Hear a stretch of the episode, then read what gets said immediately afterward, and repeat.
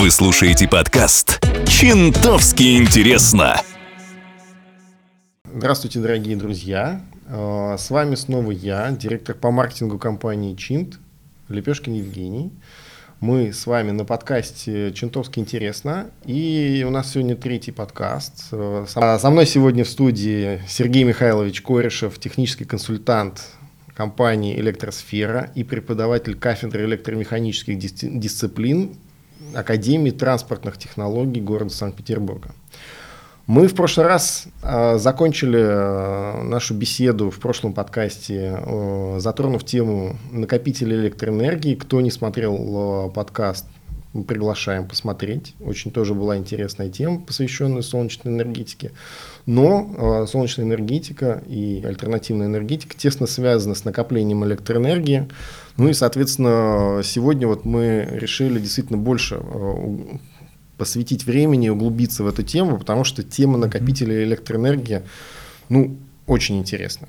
Да, и действительно она э, достаточно глубокая и широкая. Здесь есть о чем поговорить, о чем рассказать.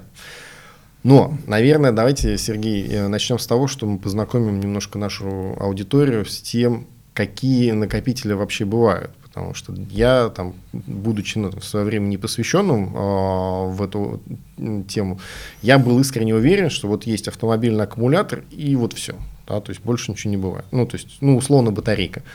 А на самом деле это не так, да, то есть вот какие они, там, какие бывают накопители электроэнергии? Ну, вообще э, накопители нужно рассматривать не только накопители электроэнергии, но и накопители энергии вообще – потому что человечество пользуется накопителями очень давно. Наглядный пример – тот же самый гончарный круг. Это накопитель кинетической энергии. То есть гончар, когда делает свой кувшин условный, он использует обыкновенный механический накопитель. Ногами раскручивает гончарный круг, который крутится в те моменты, когда он лепит форму кувшина. То есть гончар использовал накопитель энергии еще когда это не было модно. Да, и, еще, наверное, и за пару тысяч лет до того, как, пока это стало модно.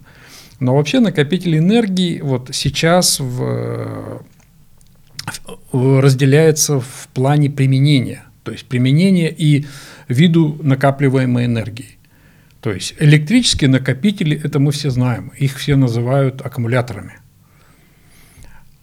Кроме этого, у нас мы можем хранить и кинетическую энергию, э, энергию э, э, силы тяжести, например, гидроаккумулирующие электростанции, когда мы перекачиваем из нижнего водохранилища в верхнее водохранилище воду, затрачиваем энергию, а потом, когда нам нужно, мы эту гидроаккумулирующая станция работает как ГЭС. То есть энергия падающей воды – используются для выработки электроэнергии. Это давно известные и успешно эксплуатируемые электростанции. Это что же накопитель ну, энергии? Ну, да, в Загорская ГЭС, вот, собственно, да, да имеет да. как раз такой функционал, то есть там есть гидроаккумулирующая станция. Да, в Европе сути, да. много таких станций и так далее. Из кинетических э, аккумуляторов и накопителей энергии еще применяются, есть в Англии недавно появился проект использования шахт отработанных. То есть mm. шахт по добыче руды, угля и так далее. Они никак не использовались в настоящее время, и нашлась компания, которая использует эти шахты в качестве гравитационного накопителя. То есть просто вокруг шахты устраивается, располагаются грузы, и специальной лебедкой с системой подачи этих грузов – эти грузы опускаются в шахту, укладываются определенным образом, и в процессе опускания вырабатывается электроэнергия. На, накапливается она, когда мы этот груз поднимаем. То есть, получается, груз, расположенный внутри шахты, он уже утратил свою энергию, груз, расположенный на поверхности Земли, вокруг шахты, он является как бы накопителем энергии. Mm. Даже так бывает. Да, аналогичная система, но только не с использованием шахт, а на ровном месте и строительства непосредственно зданий, Э, существует в Европе, по-моему, в Соединенных Штатах даже есть пара фирм, которые этим занимаются, когда строится небольшое здание, сооружение, и где э, железобетонные блоки используются просто как э, складирование. То есть, опять же, внизу, вверху, и электромотором, лебедкой поднимаем наверх, запасаем энергию, спускаем вниз, высвобождаем эту энергию, вырабатываем. Но так как это делается электромотором, то получается, что здесь происходит преобразование энергии хранимой. Когда она хранится, она хранится в виде кинетической гравитационной энергии, а когда мы ее тратим или высвобождаем, у нас получается электрическая. Но тем не менее, последние исследования показывают тот вариант, что такой накопитель энергии гравитационный имеет достаточно хороший КПД. То есть там порядка 70%. И что самое главное, по цене есть такой показатель, э, универсальная приведенная стоимость э, выработки киловатт-часа энергии. Угу. Они абсолютно нормально могут конкурировать с аккумуляторами, с нашими. То есть, в принципе, если где-то у кого-то шахта завалялась, можно использовать как механический да. Э, накопитель. Да. А вот суперконденсаторы же тоже есть. Это же, это же тоже получается. Э, накопитель. Ну, это электрический, да. А. Запасается напрямую электрическая энергия. Вот, э, различные виды аккумуляторов, сейчас их огромное количество. От автомобильных кислотных свинцовых аккумуляторов, там, щелочные, и суперконденсаторы – то есть это да, все это является накопителем энергии, но отличие суперконденсаторов в том, что они не позволяют э, хранить энергию продолжительное время. У них срок хранения энергии в суперконденсаторе mm. достаточно ограничен. И ограничен он ну, буквально там несколькими часами, максимум сутками. Это связано именно с э, внутренней структурой этого накопителя энергии, суперконденсатора. Но с другой стороны, он позволяет очень быстро как взять эту энергию, так же ее и быстро отдать. И в последнее время очень часто стали использовать суперконденсаторы в качестве буфера или как бы вот по аналогию провести, например, в компьютерном э, деле есть оперативная память, а есть кэш-память которая быстро работает угу. и позволяет э, как бы организовать нормальную работу с оперативной памятью. Вот. И вот здесь, э, грубо говоря, между потребителем электродвигателем и батареей, обычным аккумулятором, ставится вот блок суперконденсаторов. То есть, если на, рассмотреть, например, электромобиль, получается, что за счет энергии аккумуляторов мы разогнали автомобиль, а потом, когда начинаем тормозить, мы просто водитель нажимает на тормоз, а энергия начинает запасаться в первую очередь в суперконденсаторе. Почему в суперконденсаторе? Да потому что с вероятностью 99,9% эта энергия потратится в течение 2-3 минут следующих для разгона автомобиля. Ну, потому что останавливаемся мы обычно на перекрестке, а когда загорится зеленый светофор, мы поедем. То есть эта энергия будет также использована. А, ну и получается, нам такая нужна пусковая э, энергия в, кор- в короткий срок, то есть это такой да, для перегрузочного это... режима.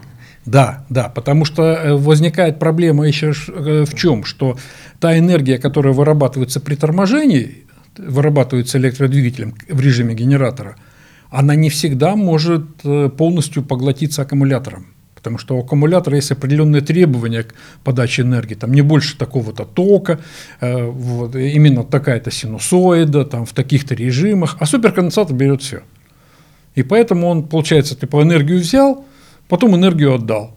И энергия из аккумулятора вообще не расходуется на вот цикл рабочий, остановка на светофоре и трогание потом, то есть мы аккумуляторы не задействовали, по uh-huh. большому счету. То есть это такая, получается, гибридная технология – опять же. Но вот она сейчас становится популярна. И супер гоночные автомобили дорожного типа такие тоже уже делаются как раз вот где стоит аккумулятор и суперконденсатор блок. Я обращал внимание, то, что да, то, что такая же схема используется в том числе в электробусах. Э, как раз вот суперконденсатор ставится для того, чтобы ну, столкнуть эту махину с места. Да, есть, но здесь, да, но здесь применение усилие. еще одно.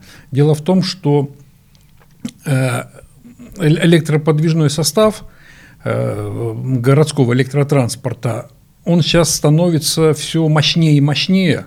То есть, например, трамвай четырехосный, он использует там 4 двигателя по 70 киловатт, условно, да. А если мы берем шестиосный вагон или восьмиосный, там трех-четырех секционный, то количество двигателей и потребляемая мощность растет там 400 киловатт, 500 киловатт. Mm. И получается, что э, подстанции, которые питают контактную сеть, строились ну, 10, 20, а то и 30 лет назад, и они не были рассчитаны на такое потребление. И получается так, что если, например, на одной подстанции, на участке, на одном фидере находится 2, 3, а то и 4 таких больших трамвая, этой энергии просто не хватает. И здесь получается что? Или модернизировать подстанции, а это дело очень дорогое, подстанции, модернизация подстанций – это фактически делать их заново. Вот, потому что помещения уже не те и так далее. Здесь нужно перестраивать помещения. А, ну и в принципе там же и мощность нужно уже тогда другую закладывать. Да, и за подводимую да, мощность, да. перерасчет, все. Или ну, другой путь – это снижение пикового потребления электротранспорта. И вот одним из таких путей является как раз использование конденсаторов, потому что э, сделанные для Москвы э, составы, например, «Витязь», трехсекционные вагоны – они как раз и получились, когда проводили испытания, что вагон в момент трогания, он вообще энергию не потребляет из контактной сети. А именно в этот момент получаются самые большие пусковые токи, самая большая нагрузка на контактную сеть. А здесь используется энергия, запасенная в суперконденсаторах, в накопителе. Вот. А потом уже по мере того, как разрядился суперконденсатор – уже начинает потребляться энергия из контактной сети. А, ну то есть вот мы как раз сейчас и подошли к моменту, то, что действительно, а зачем вообще нужны вот накопители, да, как класс? Да. То есть это все-таки основная, я правильно понимаю, основная задача, ну, любимая э, всеми энергетиками, это сглаживание пиков. Сглаживание да? пиков потребления. Да, то есть и эти пики потребления могут быть, как в случае трамвая, где-то локальные в пределах нескольких минут – также и если рассматривать э, в районах, э, в масштабах района или города, это пики там ночные или утреннее потребление электроэнергии. То же самое. А учитывая то, что у нас источниками энергии являются, сейчас уже стали являться, да, вот за 2020 год уже выработка альтернативными источниками энергии приблизилась к 18-20% в мире – то есть это солнечная электроэнергия, ветряная, но мы же знаем, что ночью солнца нет, выработки энергии нет. То же самое, ветер есть, энергия вырабатывается, ветра нет, никто никуда не едет, не вырабатывается. И вот здесь как раз выступают накопители, которые в моменты, когда есть энергия, он накапливает. А когда энергии нет, где взять энергию? Вот как раз один из способов – это использования накопителей, которые позволяют вот эти вот суточные сдвиги сгладить, потому что режим потребления энергии очень часто не совпадает с максимумом выработки его. Угу. Понятно. А чем э, принципиально отличается э, вот э, такое известное всем устройство, источник бесперебойного питания? То есть это тоже ну, устройство, которое обеспечивает ну, какой-то баланс, ну, в первую очередь, конечно, бесперебойную работу, но там же тоже в основе используются аккумуляторы, то есть, можно сказать, накопители энергии. Вот. Чем оно принципиально отличается от ну, накопителя вот, в общем понимании? Ну, в общем, если рассматривать в широком смысле, это примерно одно и то же.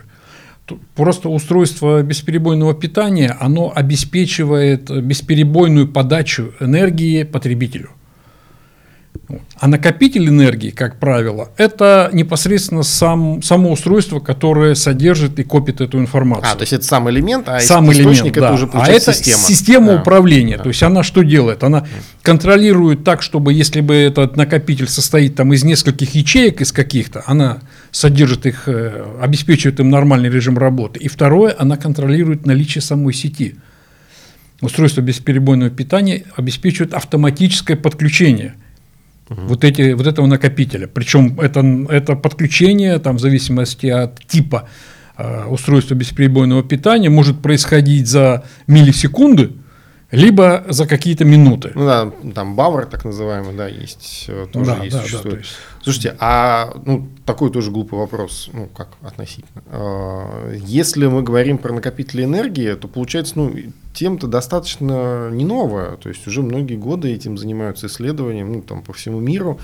Э, Есть различные варианты, там, гидроэлектростанции, ну, то есть э, гидроэлектростанции да, с, накопителем, маховики, получается аккумулятор. А почему же вот подняли на штыки именно вот в последние годы? Э, Ну, буквально там вот слово накопители энергии ну, стало там, на повестке дня в электротехническом мире активно появляться, ну, дай бог, наверное, три года назад. До этого, ну, тоже ну, практически не было.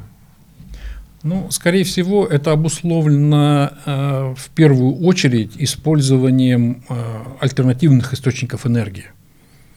Потому что раньше, вот, ну, грубо говоря, 20 лет назад, 30, когда использовались у нас ГЭС, гидроэлектростанции, тепловые станции, и получалось, что у нас, э, регулируя уровень выработки электроэнергии на этих электростанциях, мы сп- спокойно могли проходить все пики потребления, их сглаживать чисто за счет управления элект- генерирующей электростанцией. А я уже говорил, регулировать выработку солнечной энергии человечество пока не может. Солнце остановись над определенным районом, такая команда не проходит. Вот. И получается, что нам нужны какие-то накопители, которые бы позволили эту энергию запасти, как, например, вот, э, например, северо-западный наш регион, да, там летом белые ночи, этой энергии солнечной, ну, огромное количество. Солнце где-то там чуть-чуть присело за горизонт, и тут же появилось. Вот. Но зато зимой этой энергии явно не хватает. Вот. И вот э, поэтому и человечество встало перед вопросом и начало активно развивать способы хранения энергии именно вот для сглаживания вот этих пиков. И второй момент – это совершенствование технологий хранения электрической энергии в виде литиевых аккумуляторов. Потому что началось у нас все мобильные устройства, маленькие аккумуляторы, которые позволяют хранить энергию. Тут же они стали масштабироваться, увеличиваться, и выяснилось, что, оказывается, можно поставить там из нескольких шкафов накопитель, и он будет сотни киловатт-часов хранить энергию, и можно нормально жить, спокойно, вплоть до того, что потребляя, э, заряжая этот накопитель энергии ночью по дешевой электроэнергии, а отдавать ее в пике, когда она больше всех нужна или когда она дорогая. Это абсолютно нормальный способ, то есть появились э, средства. Средства, и они стали достаточно дешевые, которые позволяют, позволят решить эту проблему. Позволяют. Слушайте, а если ну, рассматривать различные виды накопителей, вот ну, э, какой будет максимально, ну, какой будет наиболее эффективным? Потому что ну, там закон сохранения энергии никто не отменял же, да, и вообще, ну, по-хорошему, там, если уж там совсем в абстракцию уходить, то зачем ее накапливать? То есть э, энергия есть везде и всегда. Ну, э, здесь все очень сильно зависит от того, от реализации конкретных вариантов. А, В частности, маховик, вот использование энергии, кинетической энергии вот в супермаховиках, есть такое. Э- Этим вопросом занимались, ну, человечество знает об этом источнике, я уже говорил, не, не одну тысячу лет, начиная с гончарного круга, да, как пример. Э, У нас в России, э, даже в Советском Союзе еще с 60-х годов были разработки супермаховиков. Там вот использовали сначала, думали, что вот чем тяжелее маховик, тем лучше его крутить будет. Да? Но уперлись в то, что э, первый вопрос, если маховик раскручивает в условиях атмосферы, огромные потери идут на движение этого маховика в воздухе. А, трение. да, А трение об воздух. Стали обеспечивать вакуум, откачивать оттуда воздух. Встал вопрос в подшипниках качения. То есть ось этого маховика подшипники тоже замедляли. То есть, грубо говоря, супермаховики в течение суток все равно останавливались. Вот. И тут на- началась проблема. Стали делать магнитные подвесы, там, игольчатые подшипники и так далее.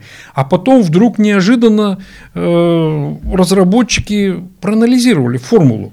запасенной энергии в этом маховике. И оказалось, что э, энергия, запасенная в маховике, зависит напрямую, прямая пропорция от массы, но второй показатель – это скорость вращения маховика. И там уже квадратичная зависимость. То есть, чем быстрее мы раскрутим маховик, запасенная энергия будет пропорциональна квадрату этой скорости. То есть, оказалось, что проще и энергетически выгоднее раскрутить маховик, легкий маховик сильнее, чем тяжелый и медленнее крутить его. И отсюда неожиданные выводы пошли. Начали раскручивать там гранитные чугунные маховики, а они физически разлетались, буквально крошились, разламывались там на 20-30 тысячах оборотах. Когда стали поднимать до 70 тысяч оборотов, выяснилось, что можно использовать там какие-то ленты из нержавейки, там еще что-то. Но по эффективности оказалось, что даже маховик из дерева, из березы, правильно, с правильно расположенными слоями позволяет накопить энергии больше, чем чугунный маховик. Вот вообще парадокс, вынос мозга. Как так деревянный маховик запасает энергии больше? Но в конце концов исследователи сейчас больше склоняются к графеновым лентам из графена. И именно вот э, из углеволокна намотанные маховики, вследствие чего? Э, это связано с разрушением, с физическим разрушением маховика. Если он сделан из инородного материала, например, чугун, сталь там, или э, даже та же береза, он разрушается моментально – если вдруг мы превысили количество оборотов, то есть разрушение идет взрывное.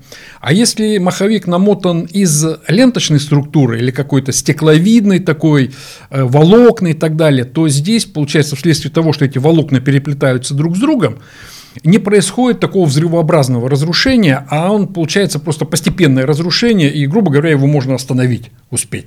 Mm. То есть более безопасная технология получается. Ну, еще раз говорю, это идет речь о десятках тысяч оборотов в минуту. То есть это 40, 50, 70, даже до 80 тысяч оборотов раскручивают. Ну, да, я слышал страшную историю, где э, был установлен в качестве тоже накопителя именно маховик, э, и оказалось там крепление ненадежно, то есть крепление дало сбой, он там крышу пробил. Есть да, они неприят... вылетают, и тут еще один момент э, вылазит – пожароопасность кажется, а при чем здесь пожары? Да? Ну да. А все дело в том, что когда разрывает маховик, он продолжает вращаться, и за счет трения вот этого маховика об защитные стенки, он стенку не пробивает изнутри. Но за счет трения, обороты-то все-таки большие, а, он нагревается и начинает прожигать, и все это горит, и все это... Ну, под землю, под землю надо все убирать. Под землю, да, именно по, по такому пути уже есть вплоть до коммерческих решений. Э, компания в Соединенных Штатах, э, по-моему, уже лет 10 как эксплуатирует на одной электростанции накопитель, сглаживающий такой накопитель опять для, для сглаживания пиков. И там даже появилось, что на 15 киловатт-часов, по-моему, накопитель, вплоть до того же для частного дома. То есть делается бетонный бункер, туда э, тяжелый маховик, опять же, по-моему, гранитные они сделали, сверху бетонная плита, раскручивается, это все закрыто под лужайкой, ну, обеспечивается хранение энергии. Но, правда, не написано, какой подвес у этого маховика, потому что это отдельная история, это, эта тема маленечко связана с нашими обогатительными установками при производстве урана, когда там... А, даже... Да, да, да, то есть там уже... Да, да, даже такая тематика, там тоже была проблема, игла, чтобы... Там тоже центрифуги вот эти обогатительные, они раскручиваются до огромного числа оборотов, там тоже возникала проблема, чтобы они крутились хорошо. Понятно. Ну и получается накопителей э, ну, разное количество видов, и насколько я успел заметить, у каждого ну, типа накопителя есть э, свои параметры. Да? То есть если там ионистер, это там фарады. Дальше аккумулятор, ампер-часы. Дальше, соответственно, маховик, по-моему, не, не то, э, там ньютонов, кажется, да. То есть, собственно, сразу появляется, ну, там, у меня, как у ну, можно сказать, потребителя, да, потенциального. Как, как, как их сравнить? Да, а, собственно, а как выбрать? А по какому параметру смотреть? Да, то есть как, с какой технологией идти мне там да, дальше? То есть вот э, от, от чего можно было бы оттолкнуться для того, чтобы, ну, как-то продвинуться, не будучи, э, ну, профессионалом отрасли? В этой теме. То есть, вот, грубо говоря, если понадобится рано или поздно решить задачу а, с подключением такого ну, там, элемента в систему, то вот на что ориентироваться? Ну, вот такое разнообразие единиц измерения э, хранимой энергии связано с э, методом ее хранения. То есть кинетическую энергию в ватт-часах не очень удастся измерить, хотя можно пересчитать, но непосредственно разработчикам проще ее мерить именно там в килоньютонах, в, в, самых, в джоулях там, и так далее. Если это электрическая энергия, электрический накопитель, то здесь, конечно, ампер-часы, но от ампер-часов нужно уходить, это сразу говорю. Это мы все привыкли мерить аккумуляторы в ампер-часах. Хотя ампер – это сила тока – как так? Ампер-час, такая единица не совсем удобная. Но это все вызвано тем, что в этих единицах измерялись все э, автомобильные аккумуляторы, которые имели одинаковое напряжение 12-14 вольт. На самом деле вот высоковольтные батареи, не аккумуляторы, а уже высоковольтная батарея в электромобиле, там, в, гибридных э, автомобилях, там меряется в ватт-часах, в киловатт-часах. Почему? Потому что э, в каждом электромобиле, в каждой модели свое напряжение высоковольтной батареи. И поэтому как их сравнить? У этой 20 ампер часов, но при напряжении 100 вольт, а у той 10 ампер часов, но при напряжении 600 вольт. И вот как раз здесь универсальная единица – это киловатт-часы. Ватт-часы, киловатт-часы и так далее. Но это для электроэнергии проще считать. А для того же кинетического маховика нужно уже как-то хитро пересчитывать. Например, в чем учитывать э, энергию, запасаемую гидроаккумулирующей электростанцией? Но здесь, наверное, тоже можно оценивать все-таки в киловатт-часах. Почему? Потому что э, наконечным потребителем э, выступают электрические потребители – то есть неважно, сколько воды туда перекачали, сколько она весит, какой потенциальной энергией обладает, мы на выходе получаем электроэнергию с генератора. Угу. То есть и поэтому нужно оценивать уже непосредственно э, со стороны потребителя. Вот мы отдали туда, потратили там 200 киловатт-часов, чтобы закачать эту энергию в верхнее водохранилище, и мы получим 180 киловатт-часов уже непосредственно той энергии, которую можно потребить. Ну, то есть, если мы говорим про электросистему, то все-таки нам ну, ориентироваться необходимо в ватт-часы, да, в да, ватт-часах. Да, да, да. Вот. И здесь у нас получается два основных параметра. Да, это, ну, грубо говоря, емкость э, системы накопления, то есть, если я не, ну, получается, сколько в принципе, да, я могу накопить, угу. и мощность выдачи. Да, а, да, да. Пиковая, пиковая мощность а, получается. А, пиковая да. мощность. Да, то есть общая емкость и одномоментная. Сколько, то есть емкость и мощность. Мощность это у нас сколько энергии мы выдаем вот, в единицу времени пиковая, угу. а емкость это суммарно сколько мы можем э, выдать энергии из этого накопителя. То есть вот. сколько он всего в принципе выдает? Да, да. Ага. да. Вот. Единственное, что тут еще есть маленький нюанс в том, э, связанный с тем, что, например, суперконденсаторы, они по традиции, потому что это конденсаторы, меряются в фарадах.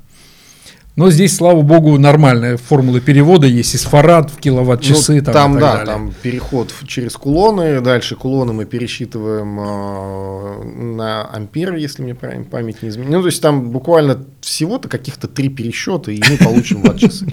Ну, ну, по крайней мере, они понятны по сравнению с тем, что э, если мы начнем пересчитывать э, энергию, гравитационную энергию, заложенную в бетонном блоке, в киловатт-часы, Опять же, если мы применим такой подход, можно оценивать, все равно этот блок поднимает электромотор. Да, мы сразу уходим от э, КПД этой всей системы, то есть сколько электричества затрачено для того, чтобы поднять этот блок и потом опустить. Но мы на выходе имеем реальные киловатт-часы, которые будем потреблять. А вот отдельное использование, там вот КПД системы, грубо говоря, преобразования электроэнергии вот в, этот, в энергию этого, этой бетонной болванки, это уже отдельная история, но там уже... Ну, просто да, здесь мы действительно упирались э, очень интересно там, с коллегами, когда искали информацию по этой теме, упирались в том числе на достаточно интересный показатель. Э, производители ну, аккумуляторных батарей, можно сказать, да, соревнуются сегодня в удельной, в удельной емкости, то есть там сколько-то ватт на килограмм. То есть, э... на, на килограмм или на единицу объема бывает да. на, на, на кубический метр. Но это позволяет ценить э, используемую химию, то есть э, химический состав самих аккумуляторов, самих батарей. Угу. То есть э, вот есть хорошие батареи, например, литий-титанатная батарея. Она хорошая, то есть у нее количество циклов там 25-30 тысяч циклов использования, работает в мороз, но у нее в 5 раз меньше плотность энергии. То есть, например, если для обычного литиевого, литионного, литиполимерного аккумулятора, для того, чтобы набрать, вот чисто пользовательский такой тест, да, набрать 12 вольт, например, стандартного аккумулятора для стандартного оборудования, нужно три элемента таких использовать. Для железофосфатного 4, а для литий-титанатного 5 или 6, там, в зависимости от этих самых. Потому что напряжение на одном элементе питания, элементе аккумулятора, оно меньше. Но количество циклов больше. Но, а, ну, то есть объем, ну, то есть объем, получается, растет устройство, но при да, этом объем и масса, да, но количество циклов. Вообще вот с, именно с электрическими аккумуляторами интересная э, закономерность, которую раскусила компания Toyota. В курсе, что компания Toyota производит гибриды, это машины с аккумуляторами, еще с 98 -го года, то есть они уже больше 20 лет. Э, Toyota это Prius, кажется, Toyota да. Prius, да. Э, Сейчас машина, которая стала предметом неоднократных даже ну, там, поводов для выступления в э, комедийных шоу. Да, да, да, да, да, да. Вот. Сейчас эта технология достаточно освоена хорошо ком- японской компанией. Вот. Но интересная вещь. Там используются в основном никель-металл-гидридные аккумуляторы. Это аккумуляторы, которые, вот если помните, раньше были пальчиковые батарейки, они сейчас до сих пор есть, сайз АА и ААА, 3А. А такого же типа были аккумуляторы, то есть не, не батареи, а аккумуляторы многоразовые. Угу. Они были двух типов. Никель-кадмиевые – это как раз те, которые имели эффект памяти, так называемый. Когда, если не до конца разряженный аккумулятор, вы начинаете заряжать, то следующий раз он разряется только до этого предела. То есть он, получается, он запоминал, когда его разряд... Э, до какой степени его разрядили в прошлый раз, и следующий раз при разрядке он уже не полностью разряжался. Был такой нюанс. Ну, получается, уменьшалась емкость. Уменьшалась емкость, полезная емкость, да. А потом вот были изобретены никель-металл-гидридные аккумуляторы.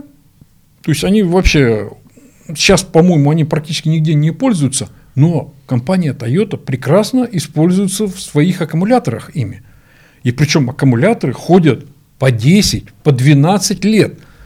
То есть каждый день аккумуляторы используются. Количество циклов там можно примерно посчитать, если люди каждый день на нем используются. Причем там аккумулятор это не электромобиль, который там в день вот, ну, хватает аккумулятора на 120 километров, условно, мы проехали 60, потом подзарядили, все нормально. А здесь же там аккумулятор всего 3 э, киловатт-часа. И там аккумулятор, он используется за одну поездку там, ну, 10, 20, 30 раз. И так каждый день. То есть количество циклов огромное. И аккумуляторы продолжают работать практически без потери емкости. Они ходят там по 150, по 200 тысяч километров. И в чем же их секрет тогда получается? А секрет э, оказался достаточно прост. Они при использовании аккумулятора ограничили пределы его использования. То есть этот аккумулятор никогда не заряжается на 100%, а заряжается только на до 80% емкости. И также разряжается до 40% емкости или до 30%.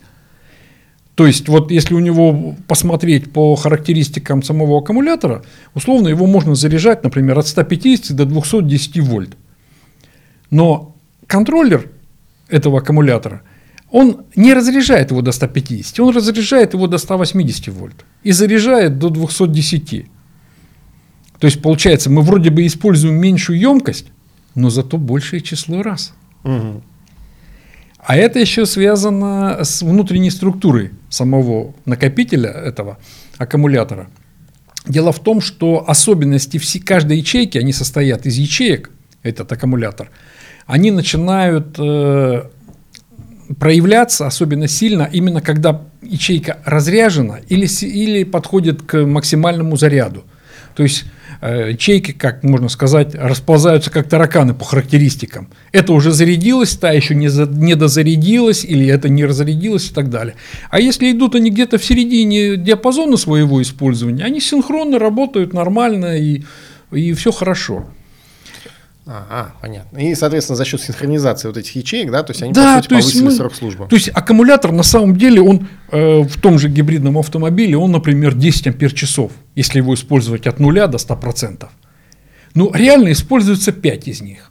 Но если бы мы его использовали на все 100%, то мы бы использовали его, грубо говоря, полтора года. Угу. Условно. А так мы можем его использовать там, и 10 и 15 лет, и он нормально ходит. Вот, то есть вот Понятно.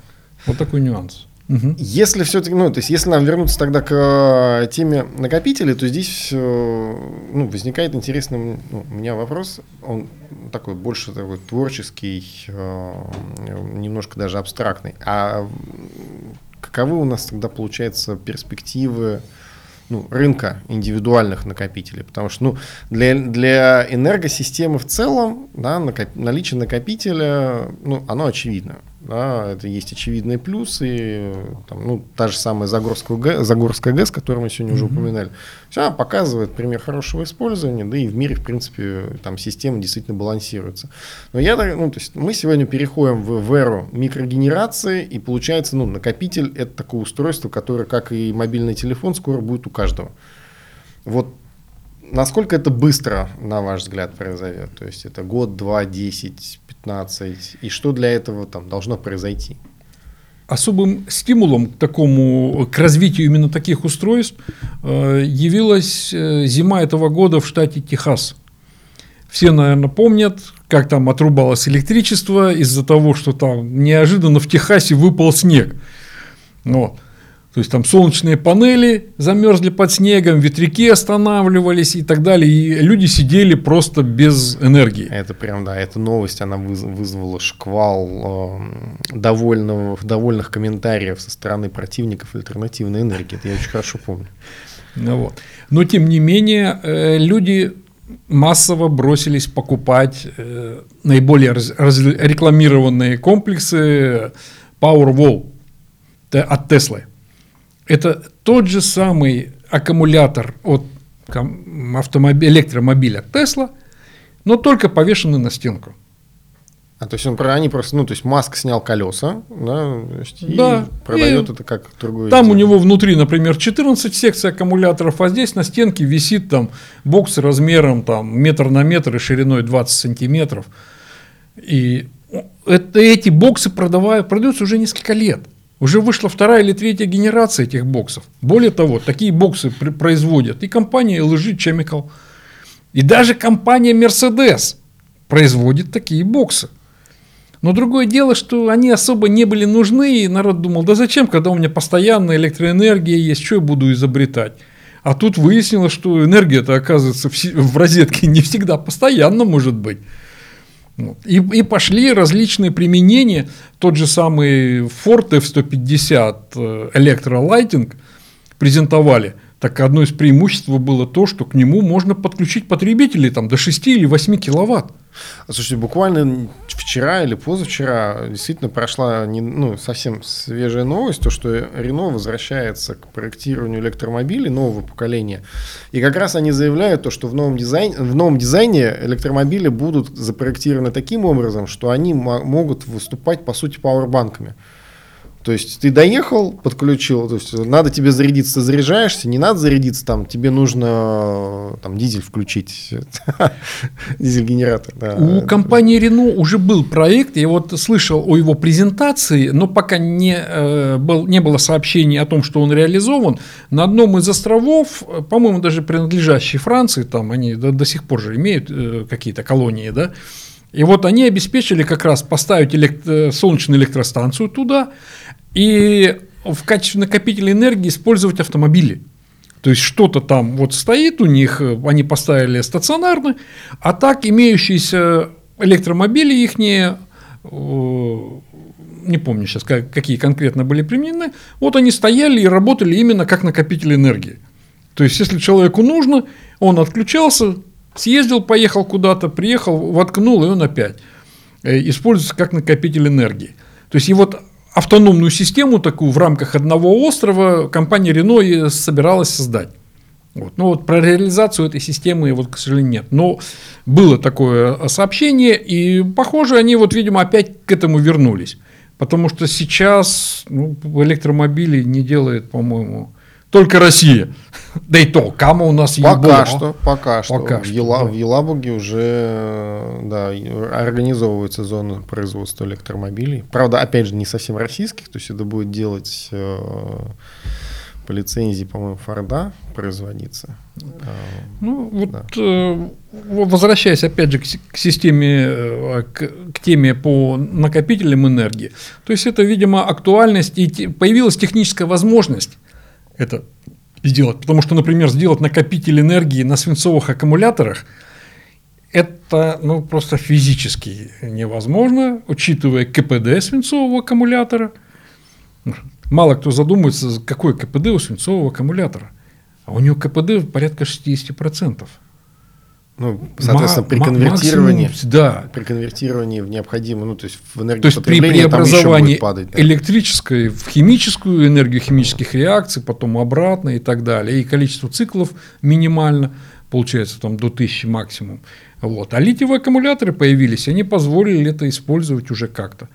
Ну, то есть в связи с ростом э, коэффициента полезного действия этих систем и со снижением стоимости, ну, можно сказать, что мы там можем ожидать накопители, ну, если не в каждой квартире, то, по крайней мере, в каждом да, частном доме. Да, сейчас уже есть предложение, когда продается и строится виртуальные электростанции. То есть, когда э, несколько домохозяйств, имеющие такие системы накопления энергии, объединяются в виртуальную электростанцию и позволяют, или виртуальный накопитель, и позволяют хранить энергию, типа управлять этой энергией централизованно. То есть, например, какое-то садоводчество или там э, несколько таунхаусов, они могут хранить эту энергию, использовать э, и как- как- как-то регулировать. То есть, я думаю, что здесь дойдет уже и до продажи этой энергии, например, для... Energy as a service, да, то есть энергия Да, как да, сервис. да. Понятно. Не, ну здорово, здорово. Я думаю, очень интересный э, рынок через пару лет э, образуется. Ну, он уже сейчас образуется, даже Да, выставка да, да. RenewX, Ну, в принципе, в- в дала формирования, там, да. возможности да, посмотреть на то, что народ действительно активно в этом направлении смотрит. Не очень много пока игроков, ну, по крайней мере, на RenewX было, но уже появляются действительно, ну, можно сказать, быто- бытовые, э, потреб- ну, бытовые предложения. То есть это не Да, И вот э, со- совершенно недавно было, э, буквально вот на прошлой или на этой неделе даже, сообщение о том, что разработана солнечная ячейка, которая позволяет по- вырабатывать электроэнергию с коэффициентом, с КПД больше 60%. Напомню, что все предыдущие достижения 20, укладывались там 24, 25-30 максимум ячейки. То есть в панелях это еще уменьшалось, а здесь больше 60. Но неожиданно, вот когда я читал это, неожиданно возникло применение для таких ячеек. Не просто солнечная панель, а системы передачи энергии. То есть реально по оптоволокну можно передавать уже не просто свет, не просто лазер, а энергию. То есть здесь мы эту энергию, э, грубо говоря, закодировали, запаковали в пучок лазера, а на приемной стороне мы с коэффициентом с КПД 60% эту энергию взяли. То есть, по-моему, это вообще новое такое-то с- такое направление, когда можно не по электропроводам, а по оптическому кабелю передавать энергию. Ну, дай бог, ср- сработает такое направление. Может быть, я молчу уже про солнечные панели, да, выработка энергии, а тут вот даже еще, видите, неожиданно формируется еще одно направление. Да, не, интерес- интересная да, э, новость. Ладно. Да, спасибо большое, Сергей. Мне чтобы было, да, было очень интересно было, с вами Было здорово, пообщаться, да, сегодня э, очередной раз. Ну, а, спасибо большое тем, кто нас слушал. А, я думаю, мы здесь потихоньку будем заканчивать. А, ну что, Спасибо большое, друзья. Спасибо за внимание. А, Спасибо, что нас послушали. А, Оставайтесь с нами, слушайте наши подкасты. Будет чентовски интересно.